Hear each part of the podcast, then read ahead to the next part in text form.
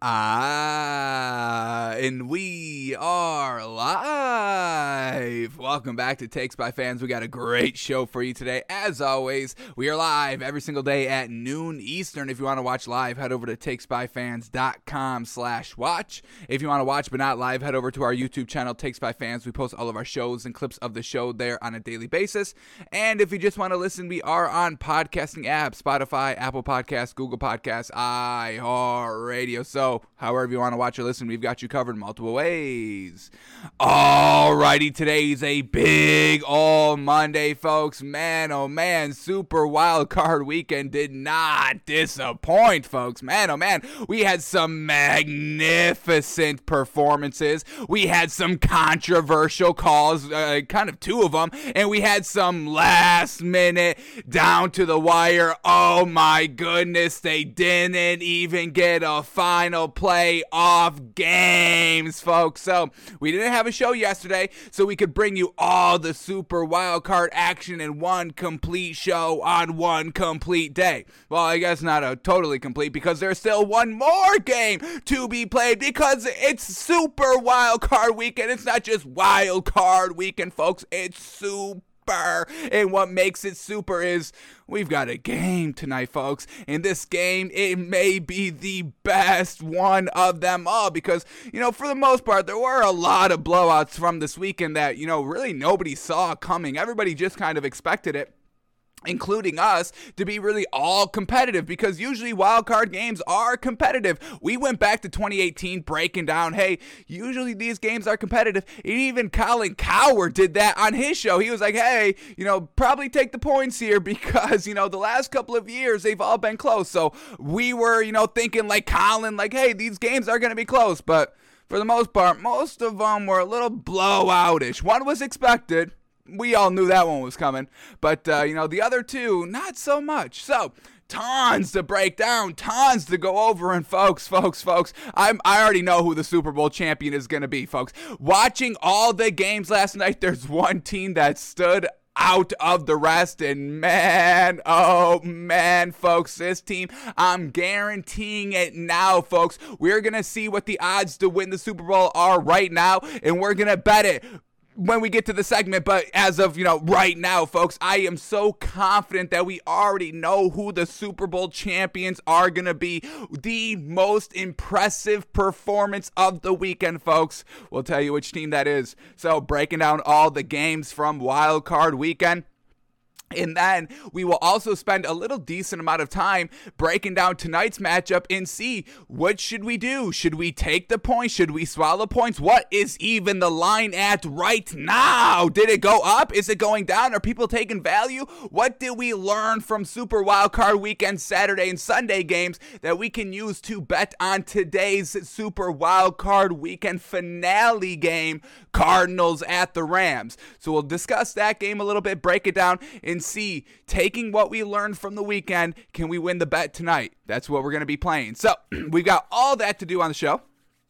But uh, let's uh, start here with the NBA, and I think we're at the point of you know the end of the NFL season where we can really stop the clock. We don't need a clock restraint anymore, I don't think, for our NBA Daily Tens. So NBA Daily Tens now, no clock restraint. We'll spend 10, 20, 30, 40, 50, 60, 70, 80, 90, 100 minutes all on basketball. Now you think we care, folks? We'll uh, we'll squeeze in the NFL, but we're spending as much time as we need to on the NBA from pretty much now on. From pretty much now um, on until we get like a big segment that we need a lot of time set away for, and then we'll set the clock. But we're going clockless, folks. Clockless NBA Daily Tens. Gotta love it. So here we go. No time on the clock here. Let's just start free raining it over here. So here we go. The NBA from last night, folks. Only four games on last night because everybody was still focused on Super Wildcard Weekend.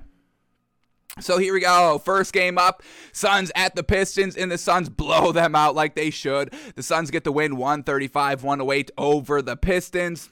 Uh, no problem here for the Suns. Real easy peasy win, like we know, because it is the Pistons, folks. We know this team is not good.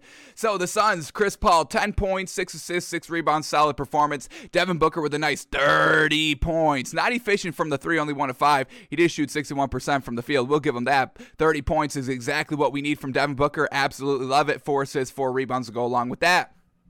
DeAndre Ayton only playing the five, but a little tweaked last night. Only played seven minutes, hoping nothing big, serious. They just got this man back, and we still need him out there. Damn, damn, damn. So prayers up for DeAndre Ayton. Hopefully, it's nothing too bad.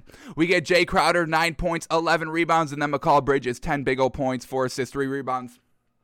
Coming off the bench, JaVale McGee getting it done. DeAndre Ayton goes down. JaVale McGee has to take up some of that kind of, you know, minutes on the floor. So in 15 minutes last night, coming off the bench, 20.6 rebounds. Yes, yes, yes. JaVale McGee, folks, he's been so reliable. We just we just don't know his longevity. That that's going to come to question into some of these teams now that we head towards the back end of the season. where We're still, you know, in the middle part, heading towards the back end of the season. JaVale McGee for the Suns, Jam- uh, Lamarcus Aldridge for the Nets. These bigs, they've been so fantastic, great pieces here for their respective teams, but we know they are kind of aging out of this league. That you know, any season really could be their last. So, how long are they going to be able to give them this? Solid production uh, greatly, consistently? And do they make any trades, any moves at the trade deadline to kind of beef up their bigs a little bit more, knowing that JaVale McGee, Lamarcus Aldridge may not be giving us great production when we're heading into the playoffs? And for the Nets and the Suns, you know, they don't really care about the regular season. They're, they're dreaming of bigger things than regular season victories. They're looking towards those championship games, getting to the final. So they're to need the big help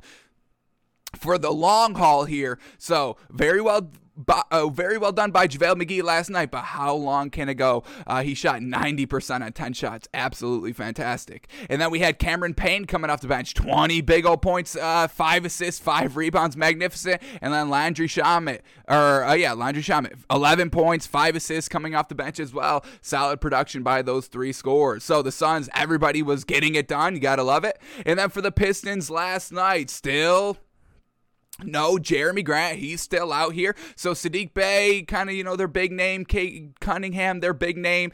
Saddiq Bey, only eight points on 33% shooting. Nothing great. Cade Cunningham, though, 21 points. Co led the team in points alongside Cory Joseph, who also scored 21 points, seven assists coming off the bench. But Cade Cunningham, really solid work, and we've been seeing a lot of consistency here with the young gun Cade Cunningham, but we know there's just no superstars on this Pistons team. Also, shout out Trey Lyles coming off the bench, 18 big old points, but once again, their starters do absolutely nothing consistently here, and that's why you can always, for the most part, bet against the Pistons. The Suns get the big old win, 135 to 108.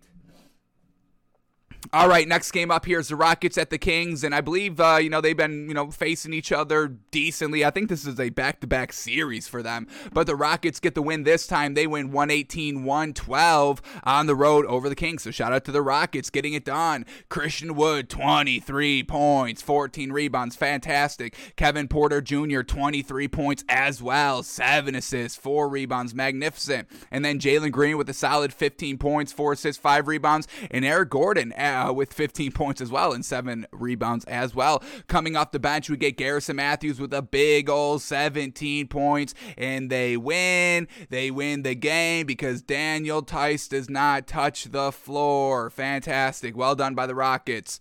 And then for the Kings last night, De'Aaron Fox, only 14 points, a little, you know, lackluster by him overall. He had four assists and three rebounds. We had Terence Davis, 17 points. Chimezie Metu, 14.7 rebounds rebounds. Richaun Holmes kind of floundering at the big, only four points, no rebounds, no assists in 15 minutes.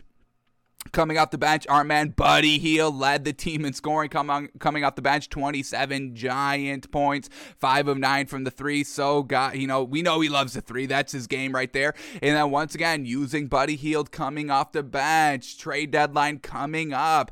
Kings they don't really they they seem like they don't want Buddy Hield on this team. You know he should be the starter, no doubt, but he's always coming off the bench. So we'll see what this Kings team does at the trade deadline. We knew kind of of, you know, in the preseason, the offseason in the NBA, that the Lakers were kind of potentially targeting Buddy Hield, and then the deal just never got done. We'll see if they can kind of, you know, re bring up those talks. We know LeBron is trying to do something for the Lakers. They need to do something uh, just overall personnel wise on that Lakers team to do something so they could be good offensively and have another piece besides LeBron James and uh, injury prone Anthony Davis Davis that is not reliable reliable on the floor at all here. So uh, Kings, man, I don't, you know, Buddy Hield, he's a great player, good defender, great three point shooter, all that, but he's still coming off the bench, and we've seen that for the entire year. He's only started like maybe one or two games when they just needed some bodies on the floor because of COVID or injuries or whatever the case.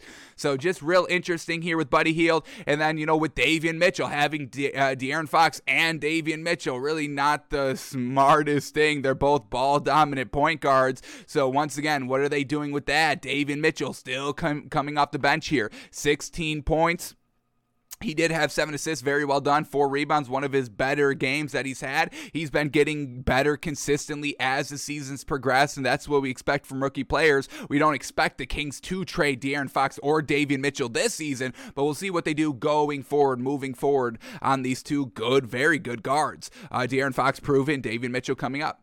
Um, so the Kings, they kept a competitive, close game overall, but the Rockets pull away 118 112 with the win.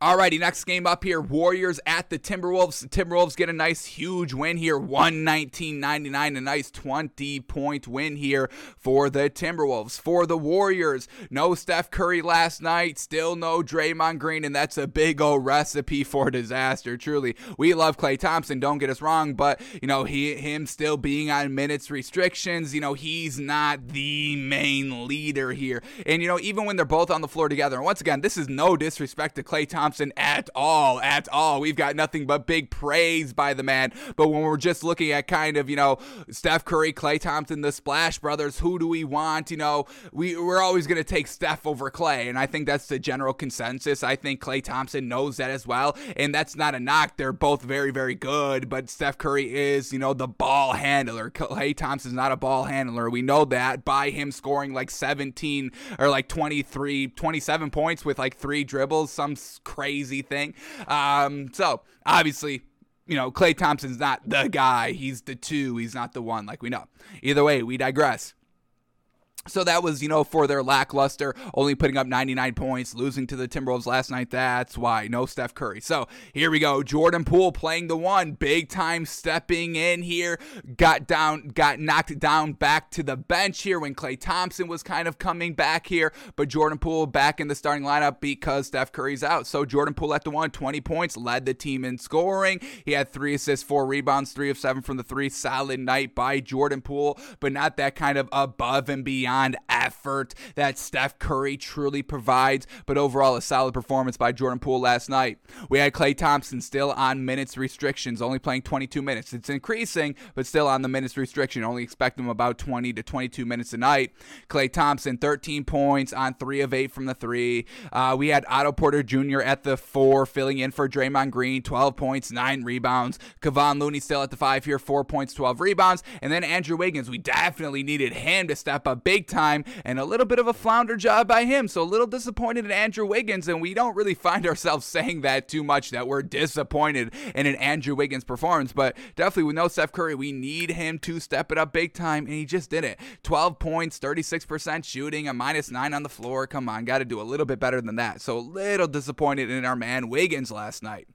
And then at, uh, uh, off the bench here, we had Jonathan Kuminga, another really solid game, 19.7 rebounds coming off the bench. But that was really all for the Warriors last night. Now, the big three of the Timberwolves last night. Anthony Edwards didn't get it done. Nine points on only eight shots. That's real bizarre from Anthony Edwards. Karl-Anthony Towns did his thing, 26 points, 11 rebounds. D'Angelo Russell only seven points on 22% shooting. A little wild last night. He did have 12 assists, so that's good. But where did the offensive production really come come from? Well, it came from really the bench. Malik Beasley, 16 points. Jaden McDaniels, 9 points. Naz Reid, 9 points, 9 rebounds coming off the bench. Jaylen Nowell, 17 huge points coming off the bench. So the Timberwolves got it done with, you know, the big three not really contributing that well towards the scoring. And we know the Timberwolves win because Anthony Edwards, Karl-Anthony Towns, and D'Angelo Russell all put up like 25 plus points on a nightly basis when they're out there on the floor. So another even a little bit of a worse loss here for the Warriors on how they lost to this Timberwolves team. But shout out to the Timberwolves for all their other role players coming in. We need them to step it up more consistently here so the Timberwolves can take that next step of beating the better teams. Uh, yes, they beat the Warriors, who are a better team, but like we said, no Draymond Green, no Steph Curry.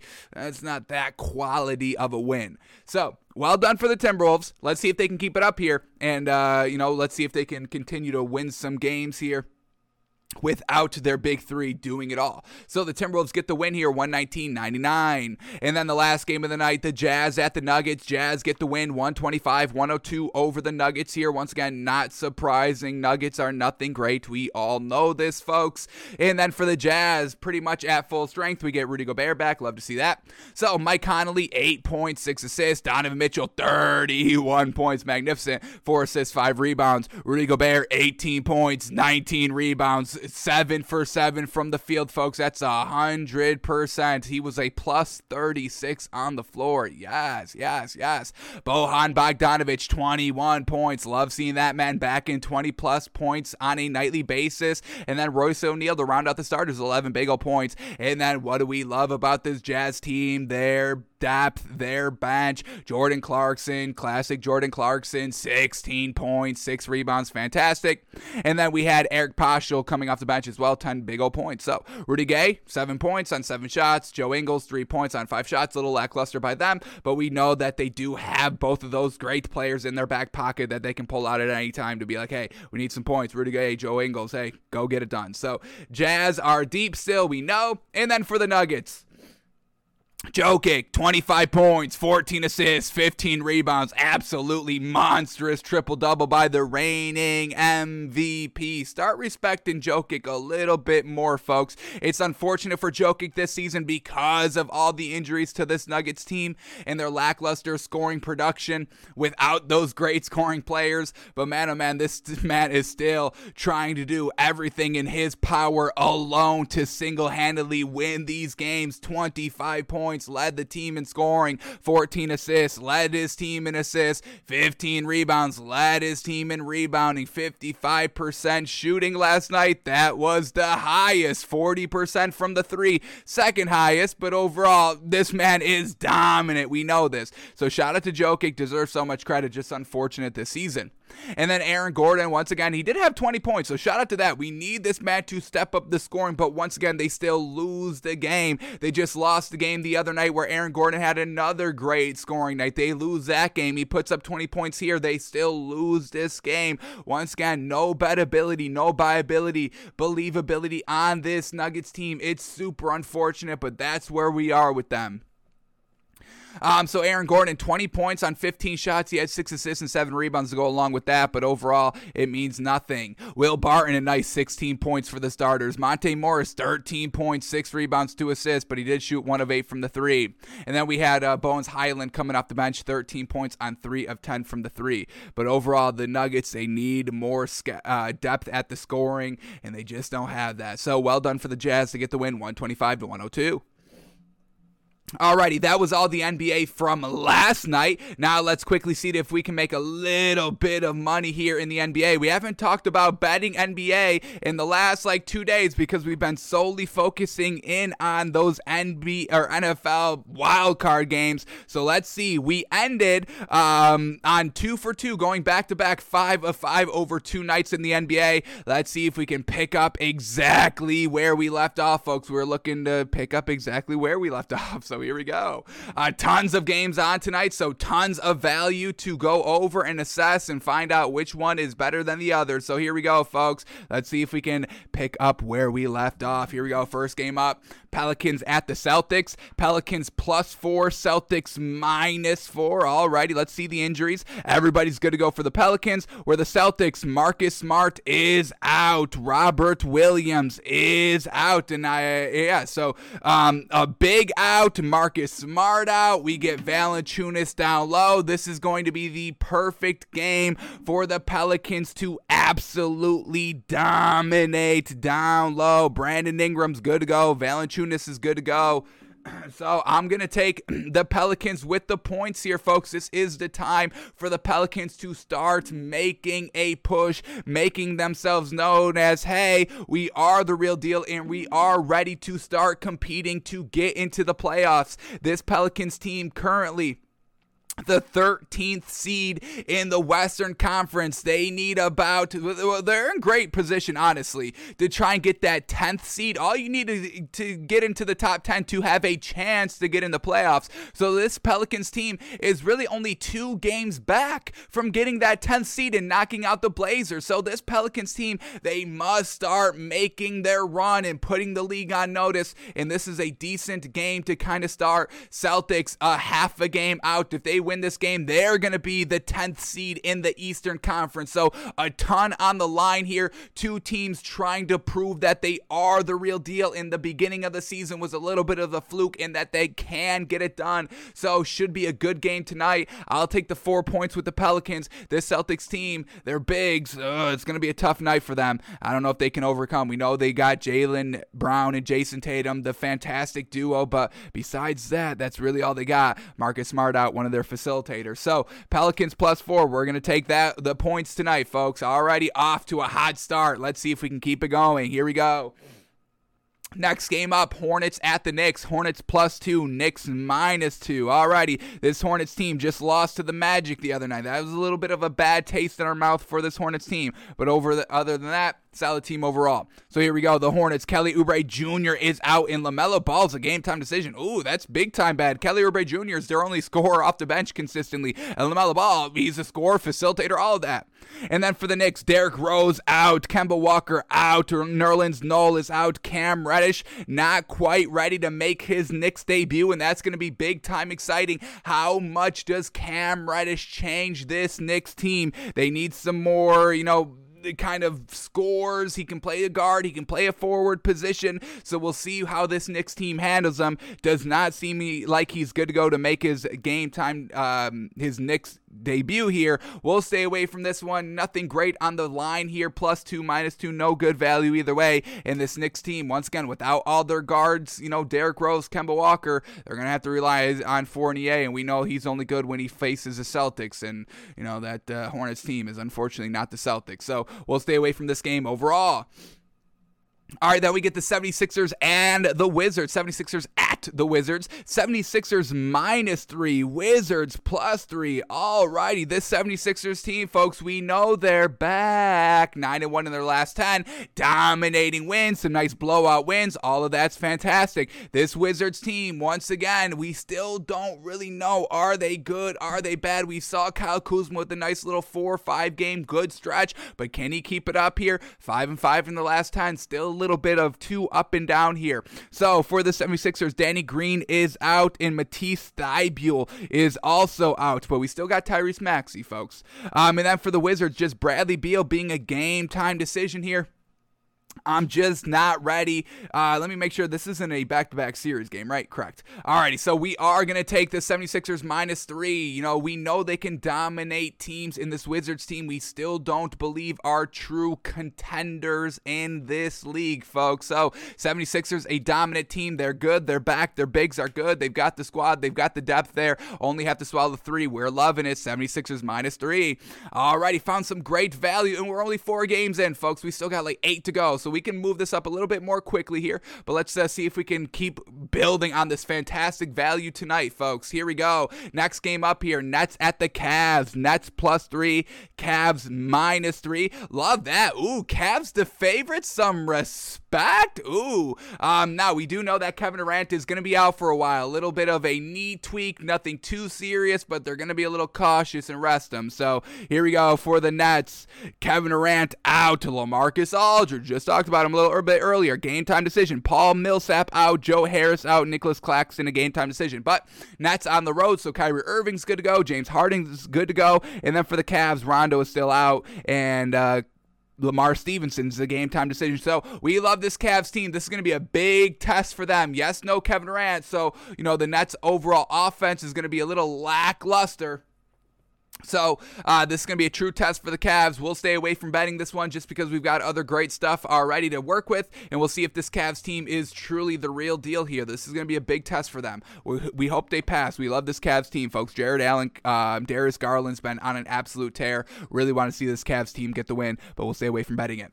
All right, next game up here Bulls at the Grizzlies, and we are so over betting this Bulls team, especially with uh, Zach LaVine, all of that out and all that. So, Bulls are kind of frauds. They're kind of in our no bet zone for a while, folks. This is going to be a no bet zone for the Bulls for a long time. So, it's unfortunate if you're a Bulls fan, love betting on the Bulls. Their bet ability has gone from almost about like 95% all the way down to zero. No more bet ability on this Bulls team for a big old while. Bulls at the Grizzlies. Bulls plus eight, Grizzlies minus eight here. For the Bulls, Javonte Green out, Alex Caruso out, Zach LaVine out, Derrick Jones Jr. out, Lonzo Ball out. But that means we get to see Coby White. So I guess there's some silver linings here. For the Grizzlies, we get Dillon Brooks out, and that's it. So the Grizzlies are going to be at full strength here we love this Grizzlies. Don't get us wrong here, but when I mean no bet ability in the Bulls, I don't even want to swallow points against them because I don't want some, you know, garbage magic where next man up mentality all kind of gets right one night. I'm just going to stay away from betting anybody for the Bulls, against the Bulls, all that. We still love the Grizzlies here, but we'll stay away from that. So if you got no problem betting against the Bulls, Grizzlies minus eight should be fantastic value. They should be able to get it done. We were we are not officially taking it though. All right, then we get the Pacers at the Clippers. Pacers plus one and a half, Clippers minus one and a half, and we don't bet this Clippers team until Paul George is back, and Paul George is still out, so we're staying away from this game. Then we get the Bucks at the Hawks. Bucks minus five and a half, Hawks plus five and a half here for the Bucks. Brook Lopez is still out, and Jrue Holiday is also out again. Unfortunate there. Hawks, Clint Capela out, Bogdan Bogdanovic is out, and we have to swallow five and a half here for the Bucks. Ooh, borderline great value here, folks borderline great value. Bucks just coming off of a really unfortunate loss there against the Raptors on the road. But this Hawks team, folks, there is just really no believability on this team. Um, they're, they're, they've still got a little bit of better ability in their tank, but believability, no, no, no. So I, I'm gonna swallow the five and a half here for the for the Bucks. No Clint Capela. I mean, that's just too easy. Bobby Portis, Giannis should be having. I mean, they should be eating and feasting all night down low. The Bucks will probably score over 100 points, and uh, 99% of their points probably are going to come from down low. So give us the Bucks they're deep. They can overcome, you know, the you know Jrue Holiday being out. They've got no problem. Donte DiVincenzo, Grayson Allen, they can handle it. Um, there's one more, Donte DiVincenzo, uh, Pat Connaughton. That's the one that really can handle it. Um, and then Brook Lopez, Bobby Portis can handle it. So uh, we believe the Bucks can overcome their two injuries, their two outs. Bucks minus five and a half. Alrighty, we're building, folks. I'm loving what we've got tonight. Ooh, the return to the NBA, we're about to hit it big. Let's not get too cocky here, but I'm loving it, folks. Here we go. Finals Five games. Let's see if we can continue to add to this.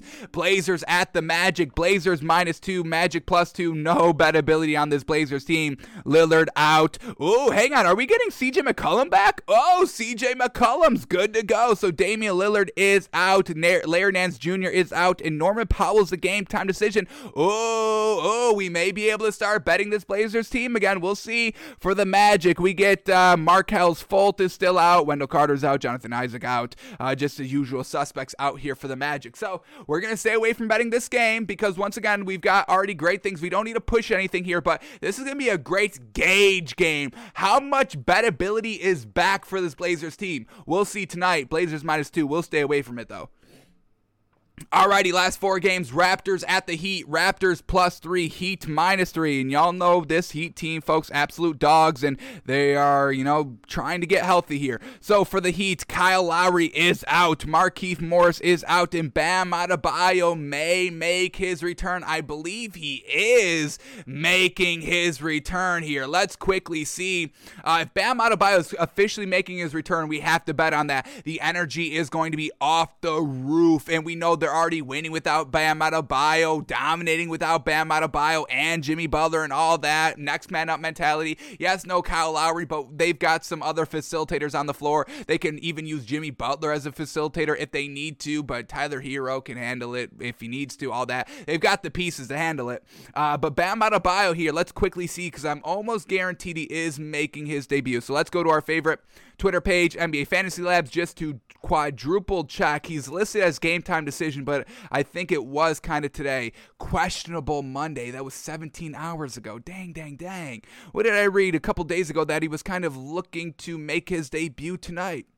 Alrighty, so this one's going to be on hold for a second. If you want to get the great value, because uh, I'm sure this value would probably climb a little bit from like heat minus three to maybe around like heat minus four, four and a half, five um, if it is officially announced that Bam Adebayo is going. So if you want to maybe lock in some early value, I think it is kind of leaning towards Bam Adebayo is going to play. Uh, so if you want to lock in the Heat minus three now when you can, I think that's okay to do. But we are going to officially wait till Bam Adebayo is 100% good to go. So if this is what I'm going to tell y'all, since you know we do do the show a little bit earlier and we probably won't know till about four, five, six officially if Bam Adebayo is going to go or not. So we love the Heat here in this spot, especially if Bam Adebayo is playing. So if Bam Adebayo is clear to go, good to go, we are officially betting on the Heat tonight, all the way up to Heat minus four and a half. Anything over, you know, we'll have to second guess, and you'll have to check back in with me if we officially endorse it. So we'll tweet it out when it officially happens,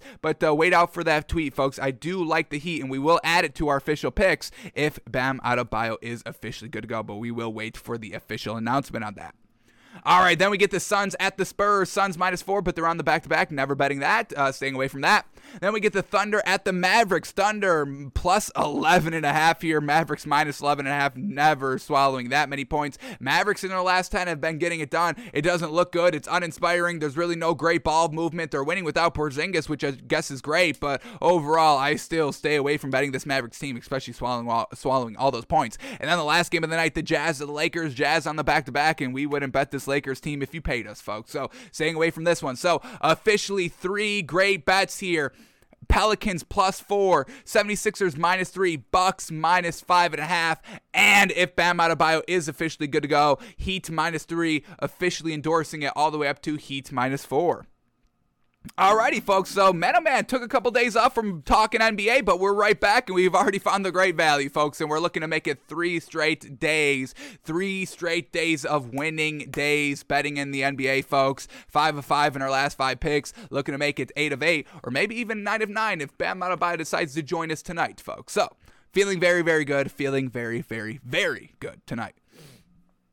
Alrighty, that was all the NBA we had to go over for today. So now let's shift gears to the NFL and super wild card weekend that was woof entertaining to say the least. Yes, there was some blowout games, but some great kind of drama in those games, some last ditch efforts in some games, games going down to the wire, and just some brilliant quarterbacking performance. And we already know who the Super Bowl champions are based on what we saw in Super Wild Card Weekend. Now, the two teams tonight maybe, maybe could throw a little wrench in the plan for who we believe is going to win the Super Bowl, but overall, it's not going to affect the Super Bowl game overall because my Super Bowl champions in the AFC, folks. Okay, so Cardinals, Rams, yeah, they'll they'll see them in the Super Bowl game, but I don't think it's gonna make a difference. So we're going to go and break down all the matchups, all the games from Wild Card Weekend so far, and then we'll uh, end uh,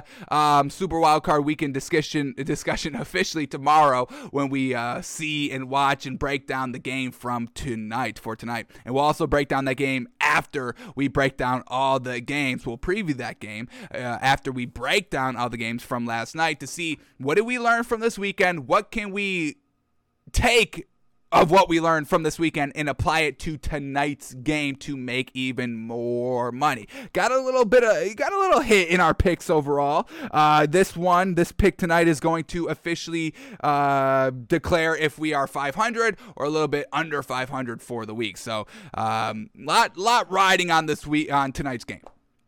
But enough of the talking. Let's get and start breaking down these playoff teams and what they showed us and who is really trying to win the Super Bowl and who is just like, yeah, you know, the playoffs are fun. I'm just here for some fun, yeah? So here we go. First game up here. The first game. We're going in order. First game of wild card weekend. Raiders at the Bengals and Joey B gets it done, folks. Absolutely love it. Bengals win by 7 26 six and 19. They cover the five and a half. We knew this was going to be like a touchdown game. That's why we chose and felt so confident in uh, uh, swallowing five and a half here for the Bengals. But the Bengals got the win 26 to 19. Bengals looking good. Joe Burrow looking confident, slinging the ball and getting it done came out hot. First drive touchdown, second drive field goal, third drive field goal, fourth drive touchdown. All their drives in the first half resulting in two points. And this Bengals team was so impressive with their offense. And once again, another big reason why we felt so confident betting on this Bengals team was because of their consistent great offense that Joe Burrow was leading the last couple of weeks of the season.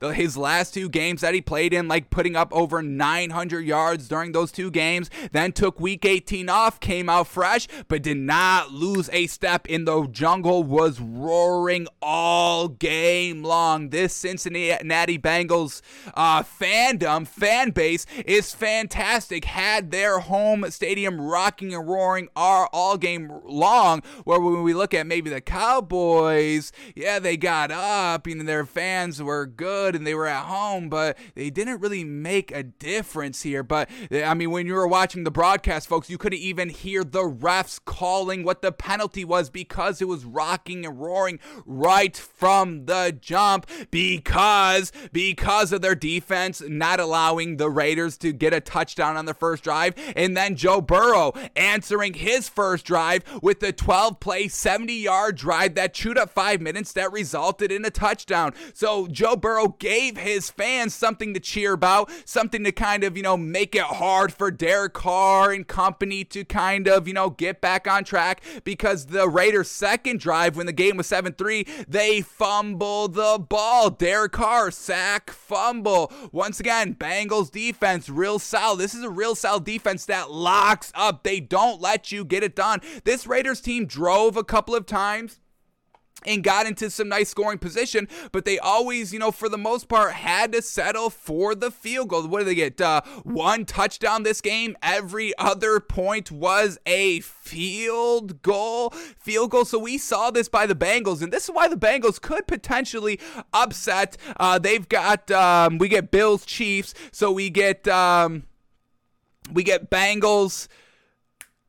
Who's the other? Uh, Bengals Titans. Man, that's a tough one. Ooh, that's truly unfortunate. That's gonna, that's gonna be a great game overall. Really should be, but Derrick Henry's out there, so this Bengals team is truly gonna have to rely on their defense come next week. Still gonna have to put up the points offensively, absolutely, but their defense when they get in the red zone, Derrick Henry and Ryan Tannehill working in tandem, and they're fantastic. Derrick, Derrick Henry punching you in the mouth. Ryan Tannehill selling the play action, rolling out bootleg, taking it himself, running in the red zone. So this Bengals defense is truly going to show what they're made of this upcoming week. But we've seen this Bengals defense be fantastic, folks, against the Chiefs uh, a couple weeks ago, getting it done in the second half, not allowing the. I think the Chiefs put up three points in the second half of that game. Bengals win because their defense finally got it good enough to lock it up for the rest of the game here. Locked up the Raiders here in the red zone time and time and time and time and time again.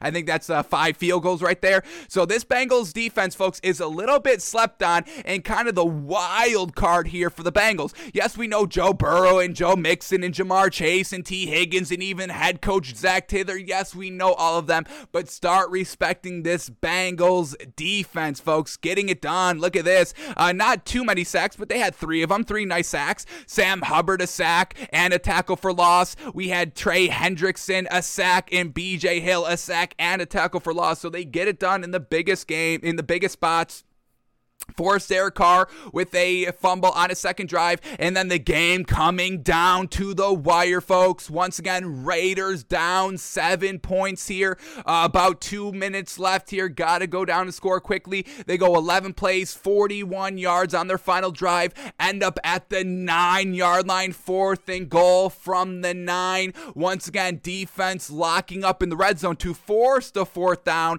and then on fourth down, let's watch the tape and uh, see what happens here. Derek Carr being on clutch as usual. We've seen this man turn the ball over at the worst times throughout the season. Uh, the biggest kind of glaring issue was that game against the Giants earlier in the season where they were kind of down all game and then Derek Carr and company caught a few sparks here and there but he always turned the ball over. I think he had like 3 turnovers in that in that game and he turned over the ball when they were trying to come back especially on that last final game winning or game tying drive. I think it was a winning drive and Derek Carr turns the ball over whether it was I think it wasn't an interception but it could have been a fumble as well. A point is Derek Carr being on clutch here and on fourth and goal against a great fantastic Bengals slapped on underrated defense here. They lock it up in the red zone, and here Derek Carr throwing it into double coverage, not open at all, and that's an interception, and it wasn't even in the end zone. So I don't even know what the hell Derek Carr was even trying to do on this throw. If it was completed, not an interception like it was Derek Carr throwing an interception on fourth and goal when you have a chance to win a or to tie a playoff game game. I mean, once again, Derek Carr's unclutchability, that's the biggest knock that we have on Derek Carr. We saw that last season as well a few times.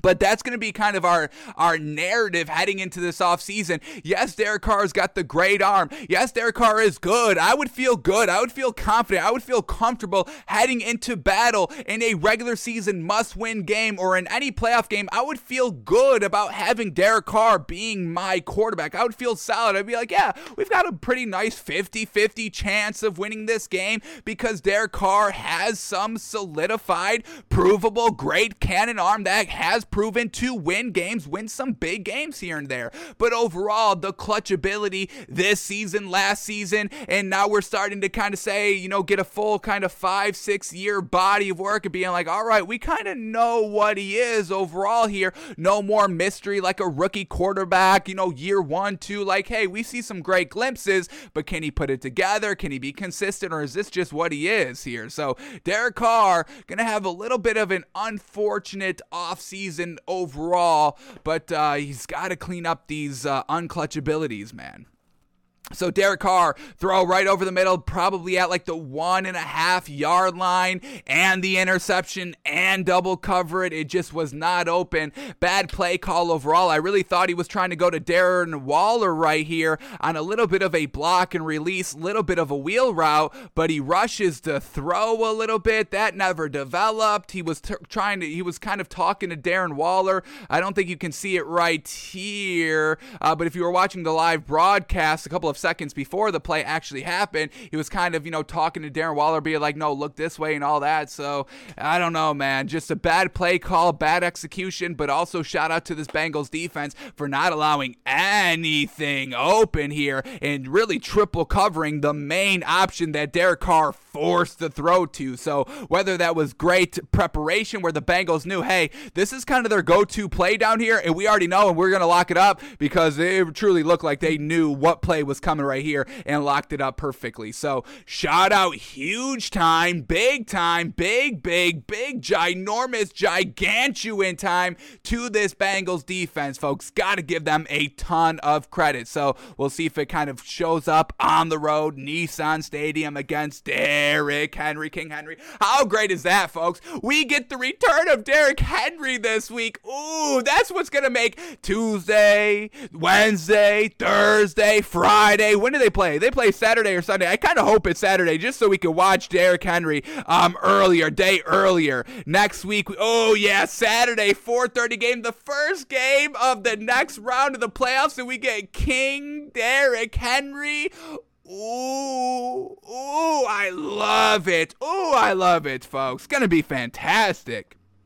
So, all this week, we get to look forward to Derrick Henry, and I think that's what we're going to do. I think we're going to watch Derrick Henry highlights every single day to get us ready to watch the king, the man, the legend, the greatest running back of all time back in the playoffs. Ooh, ooh, I can't wait.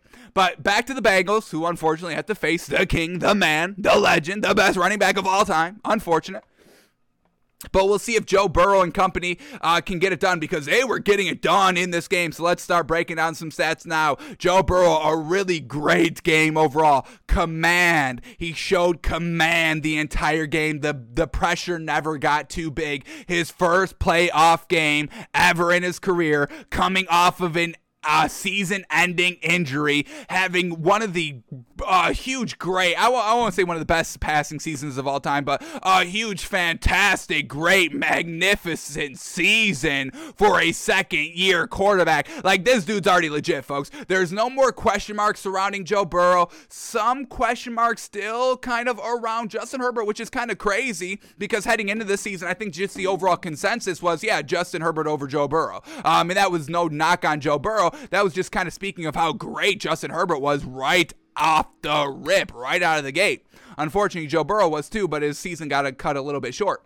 Uh, but man, oh man, Joe Burrow, no, the pressure never gets to him. He always rises to the occasion. Big throws in this game, targeting his big wide receivers, not dinking and dunking, winking, wonking, anything like that. Going to his playmakers. And we'll talk about that when we get to who the top receivers were. But folks, it was great. So shout out to Joe Burrow. He is here, folks. No more question marks. And once again, you know what we've been saying all season. This new era of quarterbacks, folks. We are in great hands, folks. Uh, so if you're worrying, oh my goodness, uh, Tom Brady's going to retire and Aaron Rodgers is going to retire at any moment, and we've already lost Drew Brees and we've lost Philip Rivers, and we're we've thankfully, thank goodnessly, we've already lost Big Ben. But you know, you know, people think, oh my goodness, the NFL is in the toilet now, and who's going to replace all these great quarterbacks? Here it is, Joe Burrow. There it is. That's the next Tom Brady. That's the next Aaron Rodgers. This is a new generation where we're talking, you know, this quarterback and quarterback class for 20 straight years. And I cannot wait. And I'm definitely looking forward to be here because we kind of started our journey here officially. Obviously, we've been watching football our entire lives, but officially starting the show on Justin Herbert, Joe Burrow, and we can watch them their entire career and all that. So cannot wait, folks. Absolutely great. And it's been a great first two years watching this man get it done. Fantastic. All right, so here we go. Joe Burrow, first playoff game, folks. 24 of 34, officially a 70. Ooh, ooh, 70% completion percentage of this game. And that's what he's averaging for the season, folks. He's 70% this year. I think that's number one in the league. Shout out to that. Shout out to Joe Burrow. Obviously, comeback player of the year. Has to be comeback player of the year, folks. Yes, Joey Bosa is good. Don't get us wrong, but man, oh man, and that, that man's out again. How unfortunate there. Comeback player of the year, Joe Burrow fan. Ooh, I can't praise Joe Burrow enough, folks. It's so fantastic. Um, all right, here we go. Uh, so Joe Burrow getting it done. 70% completion percentage, 244 yards, two touchdowns, no picks, no fumbles, clean game from the kid. Oh, folks are you understanding? Oh, I gotta let out an. Oh, Joe Burrow, so gosh dang good. Oh, gosh dang good. Mm, love it.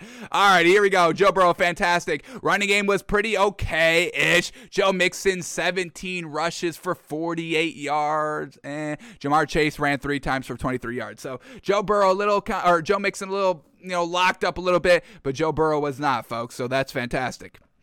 And then here we are, folks. Leading receiver Ja'Marr Chase, 12 targets, the most by far. The second leading targeted receiver was CJ Uzomah, the tight end. But Ja'Marr Chase, 12 targets, 9 receptions, 116 yards, no touchdowns, but they were using Jamar, Ja'Marr Chase all game long, right from the gate, right from the get go, right to the end. It didn't matter. Utilizing him all game long, where we got another kind of young rookie, great wide receiver in DeVonta Smith, and they did not get him the ball at all in any meaningful ways during the meaningful part of the game before they got truly obliterated by the Bucks. So shout out to Zac Taylor, shout out to Joe Burrow for getting it done, utilizing all your weapons. Nick Sirianni, Jalen Hurts, little underwhelming, a little bit of a bad taste in our mouth here heading into the offseason. We'll talk that more when we get to that game. So Ja'Marr Chase, absolutely fantastic. We had CJ Uzomah here, second leading receiver, six catches, 64 yards and a touchdown, going to the tight ends in the red zone. You gotta love it. Joe Mixon, four catches, 28 yards. Tyler Boyd, four catches, 26 yards and a touchdown. And for this, I was a little disappointed in Tee Higgins, four targets but only one catch for 10 yards. We really would like to see him a little bit more utilized here, but overall it resulted in the win. So I guess we can't knock it too much and use Ja'Marr Chase. It wasn't like you were just using Uzomah and Mixon and Tyler Boyd and all that. So overall, maybe they're saving Tee Higgins for kind of next week, the Titans game, when they're definitely going to need a little bit more scoring, most likely here. Um, so we'll see what happens. But overall, a magnificent first game here by this Bengals team. Truly cannot uh, praise them enough. And then for the Raiders, just being unfortunately unclutch here. Derek Carr goes 29 of 54. Ooh, 53. Ooh, man, 53% completion percentage. I mean, that's what we're saying, folks. Derek Carr just on clutch. Joe Burrow, first playoff game, 70% completion percentage. Derek Carr 53, 54. I just, uh, uh, unfortunate. So this is a knock on Derek Carr. The arm's great. Overall, the decision making is usually great here, but big games, big spots. Derek Carr has really not shown up. What was his biggest win? Beating the Kansas City Chiefs last season, regular season, um, in Kansas City. Was, is that their biggest win with Derek Carr? I mean, you see, you see, folks, it's just, mm, it's unfortunate because uh, he's a great talent. He's truly a great talent. So, uh, bad completion percentage. He did have 310 yards. I'll give him that. One touchdown. The interception, bad. The fumble, bad. All that on clutch. Multiple turnover game. We've seen that all year long by the man. Rushing game, Josh Jacobs got it done. 13 carries for 83 yards. Fantastic. They didn't really stick to it. Uh, they didn't really get down too big, too bad. Yes, the Bengals were scoring at a decently consistent pace, but the Raiders were kind of as well. Yes, a turnover here and there and only settling for and only having to settle for field goals. I get it, but they were never down, you know, 21 nothing. It wasn't like the Bucks game. It wasn't like the Bills game. It wasn't like the Chiefs game in the second half where it was just blow out, blow out, blow out. You have to throw the ball. So the Raiders probably probably should have slowed down the game a little bit more, ran the ball a little bit more. Josh Jacobs was getting it done every time he carried the ball, but having Derek Carr throw the ball 54 times a game, that's not ideal, folks. We say that all the time. There's like two quarterbacks that we trust, maybe now three quarterbacks that we trust to throw the ball 54 times a game Tom Brady, Aaron Rodgers, and now maybe Joe Burrow. I give Joe Burrow a 50 piece. Yeah, go ahead, throw 50 times. I don't give a damn. You'd probably get it done. I'd have a lot of faith and believability in that. So, shout out to the Bengals. Shout out to uh, mm, Joe Burrow again and Derek Carr, just that unclutchability. It's unfortunate. Uh, so Derek, uh, Josh Jacobs, a good running game, and then who was Derek Carr slinging the ball to? Darren Waller, leading receiver, seven catches, 76 yards. Zay Jones, five catches, 61 yards, a touchdown. Hunter Renfrow, eight catches, 58 yards. Josh Jacobs, four catches, 44 yards. Bryan Edwards, three catches, 41 yards. And then DeSean Jackson, one catch, 26 yards. So going to his main pieces, all that. Once again, a decent, you know, kind of green flag for Derek Carr, but the clutch ability is what truly kills them. Bengals get the win here, 26 19. Don't sleep on this Bengals off or defense, folks. And shout out huge time, big time to Mr. Joey Mother Lovin' B, folks. Joey B getting it done. Bengals get the win 26 and 19. And then um oh yeah, the big oh yeah, we forgot to talk about this. The big controversial call here. Here we go. The whistle, the phantom whistle that really should have not have called the touchdown, but here it is. Uh Bengals up 13 to 6, 2 minutes left here in the second quarter. Bengals at the Raiders 10 yard line. We get Joe Burrow running out of the pocket here. We get him stepping up, rolling out to the right, throwing on the run, and then we get the whistle right here when the ball is already in the end zone, folks. This is exactly where you hear the whistle blow right here. Ball's right here, midway into the end zone. Joe Burrow, he was in bounds. Bad call, but once again, the whistle. So we do get the touchdown catch. The play, the defender seemed to be out of position by the time the ball is thrown and the whistle is dead right here. This defender is already out of position. It would have been a touchdown, but the Raiders players did hear the whistle on the field in real time because we get number 29 running in from the left side where the whistle was called on the right sideline. Number 29 from the left back corner end zone comes in running and is pointing to the official on the sideline. And remember, the, the NFL has not released which official blew the whistle. I think they're saying they won't say which official blew the whistle. I think that's kind of what they're keeping wrapped up. They they were kind of the the the referees were kind of questioned after the game, interviewed after the game, and they were not saying which ref blew the whistle. Now I don't know if that's changed, but as of Saturday after this game when the frenzy when Twitter was on fire, when literally the people calling this game, Drew Brees was calling this game, and we got to talk about that. Drew Brees is not good in the booth. He's not good at the table, the desk, whatever it is. Joe Drew Brees is just not made out for it. It's unfortunate, but that's what it is. Uh, he can't play off of anybody. He's stagnant. And whenever anybody brings up the Saints, uh, Drew Brees is always he's smiling ear ear to ear because he thinks they're always kind of bringing up the Saints just so you know Drew Brees can say something like, "Oh,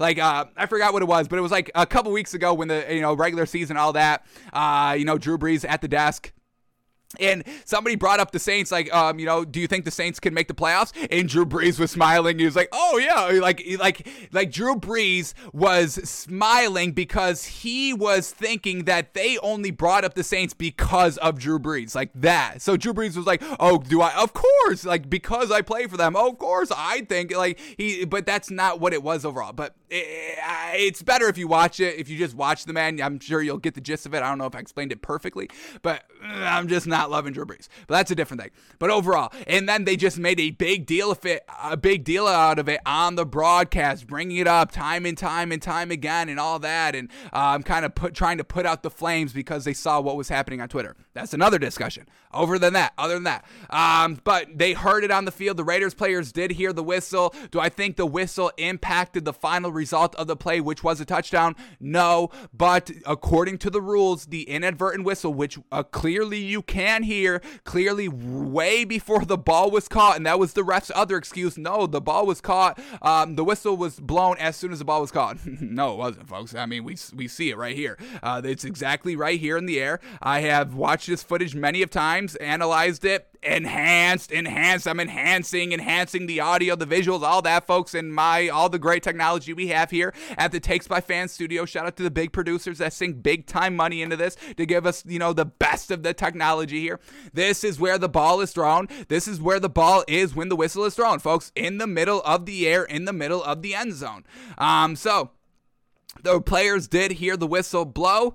Should have not been a touchdown. Should have replayed third and four. And, you know, who knows what would have happened after that. It's unfortunate. Raiders a tad burned, but overall, the Bengals were the better team at the end of the day. So, um, yeah, you know, the right the, the right team won at the end of the day. I don't believe the whistle had any big impact on the play itself, on the actual play itself. So overall, it's uh, you know, it's unfortunate that it happened. Shouldn't have happened. Refs need to be way better than this. I mean, we're talking playoffs here now, folks. These are supposed to be the best of the best, and they got it a little bit beefed here, a little bit beefed here.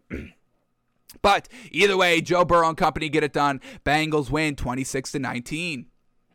Alrighty, next game up here is the Patriots at the Bills, and man, oh man, oh man, the Buffalo Bills, folks. What a performance! Oh my gosh! Oh my gosh! Every single knock everything that was holding us back on truly believing in the Bills. All of my worries went away during this game. A perfect game here by the Buffalo Bills. First drive, touchdown. Second drive, touchdown. Third drive, touchdown. Fourth drive, touchdown. Fifth drive, halftime. Uh, first official drive out of halftime. Fifth, the fifth, uh, what do we got? Six here now. Six Sixth drive touchdown, seventh drive touchdown, eighth drive touchdown, ninth drive end of the game, folks. A perfect game touchdowns on every single drive, getting it done in the red zone every single time.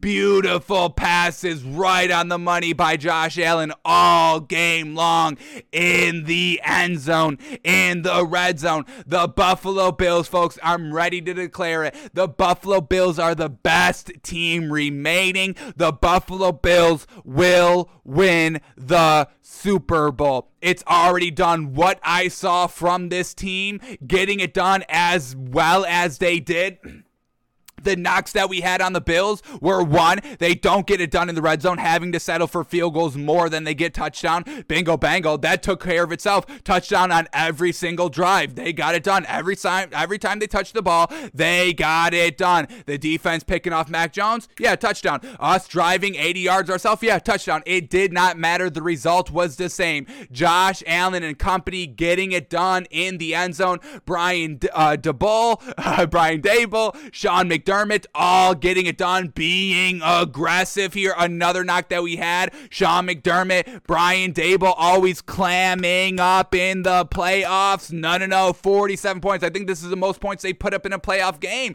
under, you know, Josh Allen, Sean McDermott, and uh, DeBull all getting it done there. Getting it done. I've seen enough and I'm ready to put the money where the mouth is, folks. What are the odds here of Josh Allen and the Bills winning the Super Bowl? Now, I'm sure we've lost a little bit of value because I'm sure Vegas saw this performance as well. So here we go. Oh my God, they're not even favorites. Oh, oh, we're waiting.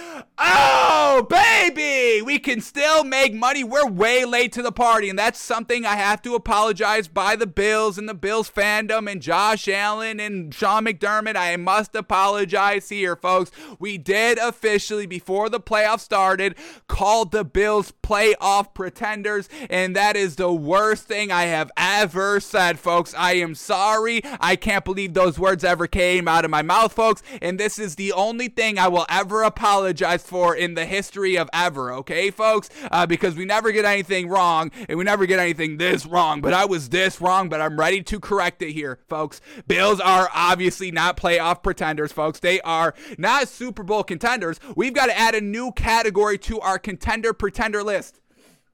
Super Bowl winner. We've already know, folks. We already know the Bills will win the Super Bowl. That was the best performance by the weekend, hands down. Some of these teams, yeah, they blew out teams, but they had a hiccup here and there. No hiccup. No hiccup here. And the team won the game in the first quarter. Another thing we have to get to. We got to talk so much things about this Bills team, obviously. But first, let's take care of business. Super Bowl winner right here, the Bills. I'll do this after the show, okay, folks? So just know that there will be another category category here. Play our Super Bowl winner, and that's the Bills. So let's see what we can bet on it now. Packers favorites at plus 380. Chiefs second favorites at plus 400. Then we get the mother loving Buffalo Bills, folks. Great value, plus 500. Yes, yes, yes.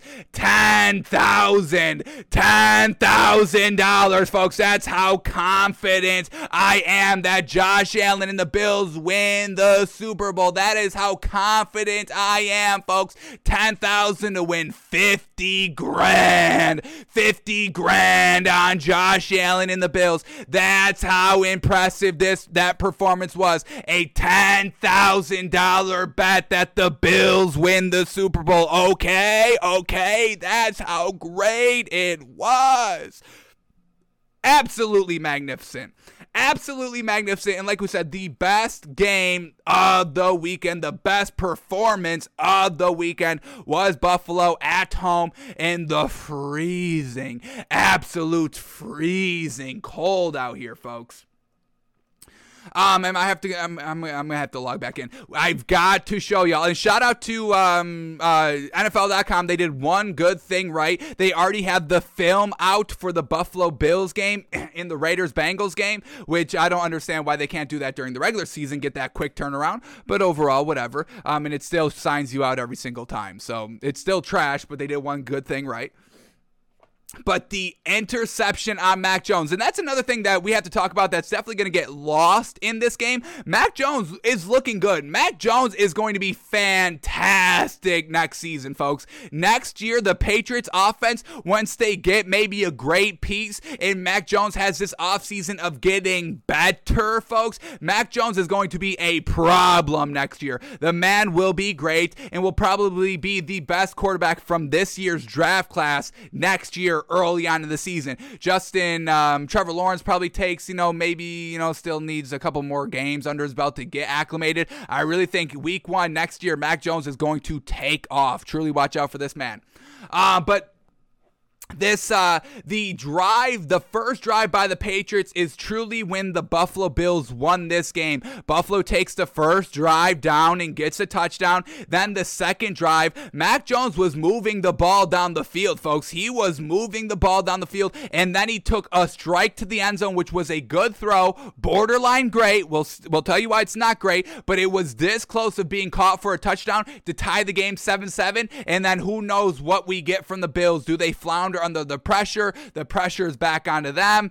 The Patriots kind of took some of that momentum away by that great opening drive in Buffalo, getting the crowd into it. Even though they're cold, they were into it. Getting Ryan Fitzpatrick, Ryan Fitzpatrick, not even a quarterback by the Bills. Uh, he's still under Washington at this game here. How crazy is that? That's how much energy was in the stadium. So if you take all that out, how does that play? Would have been a totally different story. Maybe the Bills still win. Maybe they still dominate. Maybe who knows? But you know we know what we get. Bills dominate here anyway. Uh, but here we go. This play that truly won the game. This changed the entire game right here, folks. Five minutes left. Five minutes, 50 seconds left in the first quarter. The game was over from this point forward. Mac Jones, first and 10 from the Bills 34 yard line, goes deep, goes toward the end zone on a almost beautiful ball. This receiver is wide open. This is wide open in the NFL. And Mac Jones, confident, gutsy, took this shot. So, first of all, Mac Jones deserves a ton of credit for even taking the shot because we watched Jalen Hurts in the playoffs um, against the Bucs, and that man floundered big time. Did not want to take any big shots. Was trying to escape the pocket every single drive. We've got evidence of that, folks. We're going to talk about that when we get to that game. But Mac Jones deserves so much credit, folks, for taking this deep shot. It's in it's magnificent, folks. It was so great. The only bad thing on this ball is that at the very end, it started to drift a little bit too much inside. You still need to kind of throw this one towards the pylon, towards the boundary a little bit more. That's what would have made this great throw a perfect throw, but it was still a good throw. It still should have been a touchdown, but we see the Bills defender flying in horizontally and getting the pick. Let me uh, get this defender's name right. I thought it was Matt Milano. It's not. It's uh, Micah Hyde here. A phenomenal, phenomenal interception to really take the ball out of who is this? Nelson Agholor. Nelson Agholor's hands right here. Watch this one more time, Matt or Micah Hyde with an incredible interception. An interception you would not expect a defensive player to make. A defensive player to make, catching this over his shoulder while running from the middle of the field all the way to the left. Oh my God, barely even, he didn't even look at this ball. It just landed in his hands and he still caught it. He's not even looking at, uh, he looked at it right there. Man, oh man, that's a great mother loving interception right there. And it won them the game by the Bills. They won the game right there on that play. Great job by the defense. Now, from the offensive side, this is bad by Nelson Agholor to not go up and get this ball. Go up and win the ball at its peak. That's what they teach you to go high point the ball and go get it. And Nelson Agholor did not. If he goes up and gets it, he catches this ball. Micah Hyde did not go up and get the ball. The ball came to him. Nelson Agholor was expecting the ball come to him as well, but Micah Hyde made a phenomenal, incredible, game changing, course of history changing play right there. So shout out to Micah Hyde and bad job there by Nelson Agholor. And once again, what we've been saying all season, Mac Jones is good. Obviously, he's not good. At, he's not not at that point of being great of uh, of of playing up like tier two pieces. They've got no A1 tier one wide receiver on this team. These are all tier two wide receivers. Nelson Agholor, their uh, their tight ends all tier two solid. Um, you know Hunter Henry, Jakobi Meyers, wide receiver. That's a tier two wide receiver. Brandon Bolden, Nelson Agholor. Uh, these are all Kendrick Bourne, all tier two wide receivers. So the Patriots need that kind of number one. Mac Jones is not at the point of his career to elevate the play of tier two wide receivers and weapons. It should be the other way around. These receivers should be helping out rookie Mac Jones is at, th- at this point, but it's the other way around. Mac Jones was making beautiful plays all throughout this game, even in the first drive here. Let's go back because before that play, before that interception, Mac Jones had a giant scramble on third down. And another, did he throw this ball? Yeah, right here. Um, this is not on. Uh, let's see if we can find it here. Um, we have to bring it to the broadcast. It should be up. But a third and 14 play right here, third and 14, the same drive a little bit earlier in the drive from the Bills 20 yard line, third and 14. Mac Jones right here, first drive down 7 nothing. Must, you know, really answer this score with at least a field goal. Mac Jones escaping out of the pressure, out of the pocket, and then delivers the ball with absolute precision on this touch over these uh, th- those two linebackers right there and gets it to a wide open, I believe that's a tight end right there. That might be Hunter Henry. And uh, yeah, wide open Hunter Henry down the field for 30 yards on third and 14. Clutch right there. Kept the drive moving. And then on third and 10, the play right before the interception. That's not 100% on Mac Jones. On third and 10 from the 50 yard line, Mac Jones avoiding the pressure, steps up and takes off with it. And Mac Jones has learned so much rushing. Um, in the NFL this season, getting better, eh, that he kind of understood his surroundings and knew a Bills player was diving at his ankles and did a little bit of a high step to get out of that, to stay on his feet, to pick up the 10 yards. There's been so many times this season where Mac Jones thinks he has enough time to escape the pocket and take off and run with it, but he gets kind of tripped up right at the line because he's not aware of his surroundings. He was aware of his surroundings here. He's got better. He's shown he's getting better every single week and this little high step that he did to stay on his feet to pick up the 10 yards for the first down on third and 10. It was absolutely great to see that he's learning. He's learning to escape. He's learning to feel the pressure in the pocket. He's learning just pocket awareness in general. So that's what I'm saying, folks. Watch out for Mac Jones come next season, folks. Truly, the man is going to be a great quarterback in this league. We've seen some absolute greatness by this man. So, Mac Jones, he's going to get it done. Bills, best team left remaining. They'll win the Super Bowl, no doubt, no doubt, no doubt. And then Josh Allen just kept it up, and I'm sure we'll watch this man on our Wednesday film study to show y'all. Uh, but man, oh man, he was just getting it done all the time in the red zone. So that's great by the Bills, and why it gives us so much confidence in spending $10,000 and betting the Bills to win the Super Bowl. All right, let's quickly break down some stats here, and we'll, then we'll move on to the next game. Uh, so Josh Allen goes 21 of 25, efficient, efficient, efficient, folks. 84%, 308 yards, five touchdowns, no picks, no interceptions, clean, flawless game by Josh Allen. Uh, great aggressiveness by the Bills uh, the entire game. Once again, fantastic.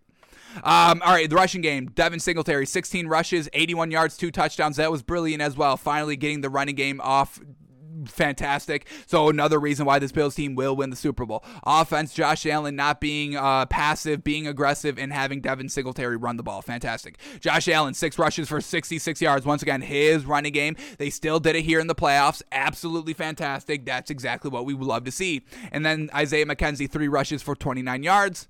Alrighty, who was Josh Allen slinging the ball to? We had Dawson Knox, five catches for 89 yards, two touchdowns, and then the throwaway ball that Josh Allen said he was just throwing away that got caught by Dawson Knox in the back of the end zone. Fantastic. Stefon Diggs, three catches, 60 yards. Isaiah McKenzie, three catches, 45 yards. Gabriel Davis, two catches, 41 yards, a touchdown. Emmanuel Sanders, th- two catches, 36 yards, a touchdown. And then uh, Cole Beasley, one catch for 19 yards. Devin Singletary, three catches for 13 yards. And then Tommy Doyle, folks, one catch, one yard for the touchdown. And once again, doing that without Stefon Diggs having to score any points. 47 points without Stefon Diggs scoring any points. Another huge green flag there. Bills, Bills, Bills, folks. This is their year. It is finally the Bills' years. Get excited if you're a Bills Mafia Bills fan. It is the Bills' year, folks. 100%. We've seen enough. It is done. It is over. The Bills have won the Super Bowl. Congratulations. Y'all can celebrate right now. All right, and then for the Patriots, uh, Patriots side of the ball, here we go. Mac Jones, 24 of 38. What do we got? 63%. That's pretty solid for your first game. We're not going to knock that at all. 232 yards, two touchdowns, two interceptions. Unfortunate interceptions here. Uh, like we said, that first one really not his fault, folks. Jakobi Meyers should have, uh, or Nelson Agholor really should have went up and high pointed the ball. Let's quickly watch his second interception. His fault, not his fault. Uh, first drive after halftime here, down 27 to three, right at midfield, first and 10. Mac Jones dropping back to pass, ball tipped up, and that is an interception. Not really on Mac Jones since it was tipped up. Let's see if this was the right read to go. A little bit behind the receiver. So that part, it was Mac Jones's fault um, of where he placed the ball and all that, but it was just an unfortunate tip there. So I'd put a little bit of half credit on Mac Jones for one of those two interceptions. Uh, so overall, not the worst game, unfortunate game, and unfortunate you had to face the Bills. Then the running game, Damien Harris, nine rushes for 30 yards. Rhamondre Stevenson, only eight rushes for 27 yards. The running game was really just kind of stifled all game long. And then you couple that with getting kind of down right from the get go for the entire game. You had no time to run the ball, unfortunately. Mac Jones took off twice for 18 yards. We saw one of those. All right, and then who was Mac Jones slinging the ball to? We had Kendrick Bourne, seven catches, 77 yards, two touchdowns. Jakobi Meyers, six catches, 40 yards. Rhamondre Stevenson, four catches, 33 yards. Hunter Henry, one catch, 30 yards. Brandon Bolden, four catches, 27 yards. And then Nelson Agholor, two targets, one catch for 18 yards. He dropped a touchdown. Should have been touchdown. Um, so Bills get the win, 47 to 17, and will be the Super Bowl champions. Alrighty, next game up here is the Eagles at the Bucs here, and another little bit of a dominant performance. But then the Eagles had a chance to come back, and they did not take the chance. And watching, watching Jalen Hurts all game long be a little lackluster, folks. We it just kind of plays into our narrative that I think we're gonna kind of go heavy on, especially seeing what we just saw in Wild Card Weekend. Shorter quarterbacks, folks, are almost 100% done in my book. We are this close of being 100% done with small quarterbacks, short quarterbacks. I'm talking really only six three and above are truly gonna get kind of the green flag, the green light by us all season long. And I think that's when we kind of go over the draft prospects, watching a draft prospect every day before the draft and all that. When we break down quarterbacks, I'm really not going to endorse any small quarterbacks. I think I'm done. And really, this one picture alone encapsulates it. Encapsulates it. When I was watching this live, folks, I was screaming at my television. I was already ranting what I'm about to rant right now, folks, that these small quarterbacks cannot get it done. They have zero pro- pocket awareness because they're small. They can't really see over the line, so they love to escape. They love to roll out of the pocket. When we watch Big Ben, who can't even move and he still stands tall in the pocket, knowing that even if he even gets breathed on, he will turn to dust. He still stays tall in the pocket, stands tall in the pocket. Tom Brady, 44 years old, who, you know, let me knock on wood because I don't even want to say this, but I have to say this to get the point across. You know, you know, Tom Brady, who, you know, on any hit at his age could crumble. I mean, knock on wood big time here because he's 44. Big, uh, Big Ben can't even move at 40 at the current moment. So, Tom Brady, he still stands tall, tall, tall in the pocket. These young guns, Justin Herbert, Joe Burrow, standing tall in the pocket, not looking to move, not looking to run on every single play. Jalen Hurts does that, folks. He ran out of this. Do you see how freaking well this pocket is, folks? You could step in a little bit, maybe you can shuffle even right a little bit, but this man full on sprinted out to the left here, kept his eyes down the field, and uh, this play resulted in an incomplete pass, potential interception as well, because these linebackers are just spying and watching Jalen Hurts' eyes with the ball. So when he rolls out to the left, these linebackers shift to the left and roll out to the left with them, and the linebacker when he when Jalen Hurts rolled out to the left and threw to the left, the linebackers tipped the ball because they're watching this man. You stand tall in the pocket, they're probably not going to be able to tip this ball because they're still not really sure are you throwing left or the right. Yes, they see your eyes, but you can still, you know, flip them back to the other side real quickly to throw them off. But when you're rolling to the left, hey, you're pretty much throwing to the left, or you're throwing it back across your body, where you're probably going to throw an interception at that time because you are not magical like a Patrick Mahomes. So Jalen Hurts scrambling out of the pocket, not feeling comfortable the entire game, and I'm done. Very, very close, folks. We're at 99% done with small quarterbacks. And if I reach 100%, there's no coming back. And all the small quarterbacks, I'm sorry, but we are done with you, okay? So Jalen Hurts, a big time flounder job here and had multiple opportunities to get it done. Yes, the pay, uh, the Bucs started out real hot. First drive, touchdown, five minutes, 60 yards, no problem. Uh, then the second drive, they punt. Third drive, they get a touchdown. Fourth drive, they get a field goal. And now they're up 17 0, and it is seeming like the Eagles are done, done, done so. But they had chances. Here we go. After they get down 17 0, the Eagles finally are able to drive the ball. And this is what we've seen by the Eagles really all year long. Either the offense gets out to a hot start or their lackluster first quarter, second quarter, but they eventually get it going at some point. And that's what I was kind of waiting for this Eagles team to get it going at some point because we've seen them do it so many times this year. So when they got down 17 nothing, and then this drive that started to look good, they moved 46 yards. They got to the Tampa Bay 40 or 37 yard line. But then uh, we get a fourth and 10 at the 37. They decide to go for it and they pass incomplete. So, but it's still 17 nothing because the next drive results in a punt. The Eagles defense got it done. They were starting to kind of pressure Tom Brady. The offensive line for the Bucs was starting to crumble a little bit. This was the Eagles' time to finally get it going. Another drive, the second consecutive drive after going for it on fourth and 10 from the 37 and not getting it, getting the ball back right here, still driving 60 yards right here, second and four at the Tampa Bay 21, still only down 17 nothing. You can still make this a game. Making it 17 to 7, really kind of heading into halftime at this point. But what does Jalen Hurts do? He throws an interception late to DeVonta Smith. Um, great job by the defense to kind of read it at the last second and break on the ball decently in time. For the interception, but at the same time, it was still a little bit late by Jalen Hurts. An unfortunate decision that seemed to be open, but at the end was not. But that's another interception where you could have came away with points. Then it's kind of halftime at this point. You get the ball out of halftime, still only down 17 nothing. Yes, it's three possessions, but it's still manageable at this point because of the Eagles defense pressuring Tom Brady and not letting the Bucs score after score after score like the Bills did. You've got chance, you've got breathing room. Another drive drive, first drive out of halftime for this Eagles team. They're driving. They're at the Tampa Bay 45 yard line. Um, another third and 10 and another incomplete pass there. Another drive that stalls. And then and then another chance here. You force a three and out here by the Bucs, and they punt, but you muff the punt. They muff the punt, and then Tom Brady. If you're gonna muff the punt and start at their own 48 yard line, they're gonna take advantage, and they scored a touchdown. Then we get the interception, and then another touchdown by the Bucs, and that is officially game over at that point. But so many opportunities for this Eagles to get back in the game because once if they just lit that offensive spark just once, their defense was still feeding off that momentum when they weren't scoring. So imagine when they did score and all that. So